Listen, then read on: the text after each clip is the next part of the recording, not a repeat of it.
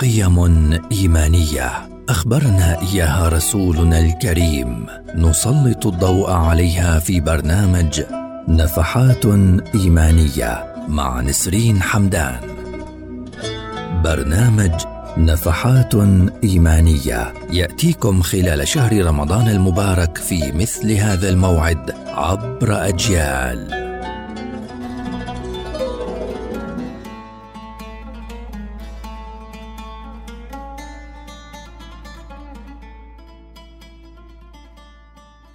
أهلا بكم سيداتي وسادتي في نفحات إيمانية وفضيلة الأمانة.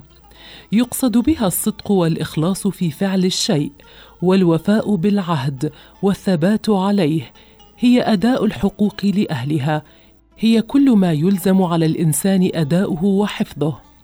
تشمل الأمانة في الإسلام جميع ما نص عليه الدين الإسلامي وما شرعه من أوامر وتشريعات كالصلاة والصيام والزكاة وتشمل الأمانة أيضا حفظ الأسرار وكتمانها كما يقصد بالأمانة ما يثبت في نفس الإنسان من أخلاق كريمة تمنعه من أخذ ما لا حق له فيه أو التعدي عليه.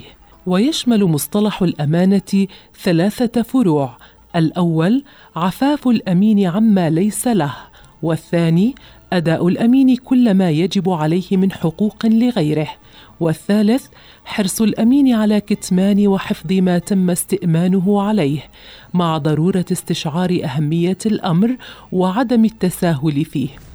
إن صفة الأمانة هي إحدى صفات المؤمنين التي كانت سببا في حب الله تعالى لهم ومدحهم في كتابه فقد أشارت العديد من الآيات إلى أن فضيلة الأمانة سبب لفلاح المؤمنين في الدنيا والآخرة.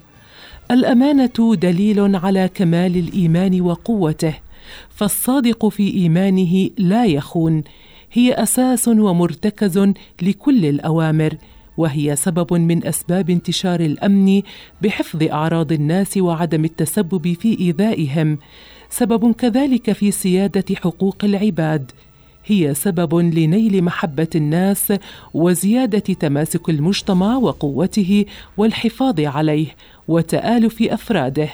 الأمانة فلاح وصلاح للعبد إذ إن أداء الأمانة صور من امتحان الله لعباده مرتكز أساسي للدين صفة من الصفات الخلقية التي وصف الله تعالى بها من آمن من عباده. قال تعالى بسم الله الرحمن الرحيم. الذين هم لأماناتهم وعهدهم راعون. صدق الله العظيم. دمتم بكل خير وإلى اللقاء.